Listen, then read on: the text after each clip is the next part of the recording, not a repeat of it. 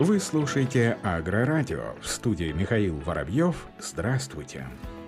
Россия собрала рекордный урожай тепличных овощей. В 2021 году в теплицах закрытого грунта было получено более 1 миллиона 400 тысяч тонн овощей, что является рекордным показателем. Предыдущий рекорд был поставлен российскими аграриями в 2020 году. Собрано миллион 370 тысяч тонн продукции. В том числе производство огурцов составило не менее 830 тысяч тонн, а томатов 590 тысяч тонн. Об этом информирует пресс пресс-служба Минсельхоза России. Как отмечают в Министерстве, объемы растут прежде всего за счет ввода в эксплуатацию новых комплексов и модернизации действующих предприятий. В прошлом году совокупные их площади выросли на 6% с 3 до 3200 гектаров. При этом благодаря использованию высокопродуктивных сортов и современных технологий выращивания ежегодно повышается урожайность овощных культур. В самых современных теплицах пятого поколения она достигает порядка 100 килограммов килограммов на квадратный метр по томату и более 160 килограммов на метр квадратный по огурцу. Лидерами среди регионов в сборе овощей закрытого грунта являются Липецкая, Московская, Калужская, Волгоградская, Новосибирская, Саратовская, Челябинская области, Краснодарские и Ставропольские края, Республики Башкортостан и Татарстан, Карачаево-Черкесская республика. На их долю приходится более 60% от общего объема производства в стране. Также интенсивному развитию тепличного овощеводства способствует комплекс мер господдержки, в первую очередь льготное инвестиционное кредитование. А в этом году начнет свою работу новый механизм компенсации части затрат на строительство тепличных предприятий в регионах Дальнего Востока. Таким образом, в главном аграрном ведомстве России ожидают, что к 2025 году объем производства овощей в круглогодичных теплицах составит не менее миллиона 600 тысяч тонн овощей. Правительство Республики Башкортостан и 8 крупных производителей минудобрений России подписали соглашение о бесперебойном обеспечении поставок минудобрений для аграриев республики в период с 1 декабря 2021 года по 31 мая 2022 года. Квота для Башкортостана составляет почти 193 тысячи тонн. Об этом сообщает пресс-служба Минсельхоза Республики. Соглашения были подписаны с компаниями «Фосагро», «Уралхи», Хим, Куйбышев Азот, СДС Азот, Минудобрение, Корпорация Тольятти Азот, Газпром Нефтехим Салават и Холдинг Акрон. Соглашениями на весь период их действия определяется цена реализации удобрений, которая не должна превышать среднее значение, сложившееся в мае-июле 2021 года без учета налога на добавленную стоимость транспортных расходов, затрат на перевалку, хранение и упаковку. Кроме того, документами определяются формы и виды удобрений, поставляемые в субъекты Российской Российской Федерации.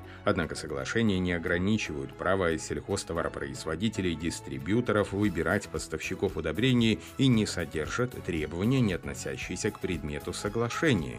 По словам министра сельского хозяйства Башкортостана Лишатов Азрахманова, для получения стабильных урожаев на уровне 25-27 центнеров с гектара в республике необходимо довести внесение минудобрений под посевы сельхозкультур до 180 тысяч 700 тонн.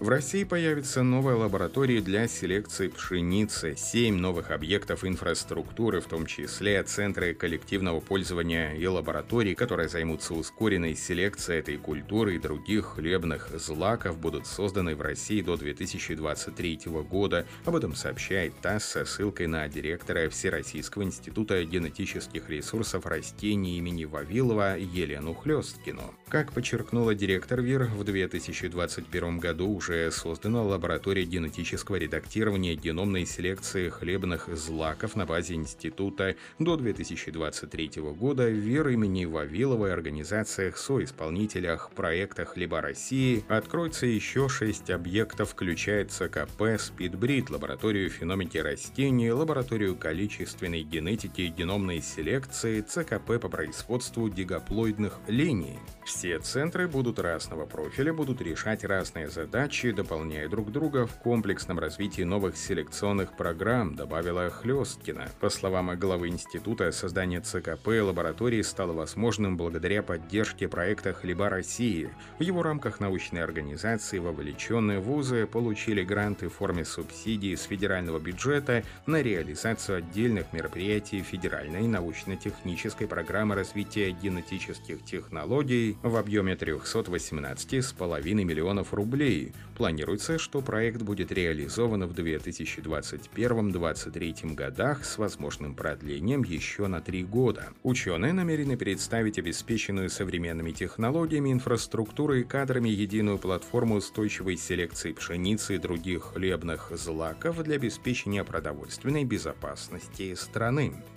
В Государственном аграрном университете имени Тимирязева состоялось торжественное вручение дипломов слушателям проекта «Школа фермера». В этом году обучение проводилось по двум направлениям, одно из которых – растеневодство. За два месяца ими были изучены правовой, экономический, финансовый и профессиональные модули обучения. В рамках практической подготовки и передачи опыта для участников проекта были организованы выездные занятия на ведущих аграрных предприятиях Московской области, хозяйстве выпускника Тимирязевской академии Рамиля Булатова «Свободный труд», передовой сети ферме по вертикальному выращиванию овощей, ягод и зеленых культур «Айфарм» современном предприятии в сфере реализации новых методов возделывания сельхозкультур «Гринбар».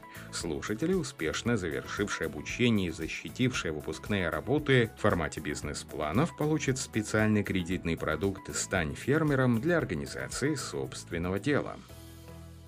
Первый аминокислотный биостимулятор, который направлен на увеличение роста сельхозкультуры, а также на повышение устойчивости растений к внешним угрозам, выпущен для китайских аграриев компанией Bayer. По оценке экспертов, продукт подходит для применения в органическом земледелии. Разработанный биостимулятор представляет собой природное вещество, которое может активизировать естественный рост растений при использовании отдельно или в сочетании с другими биопрепаратами.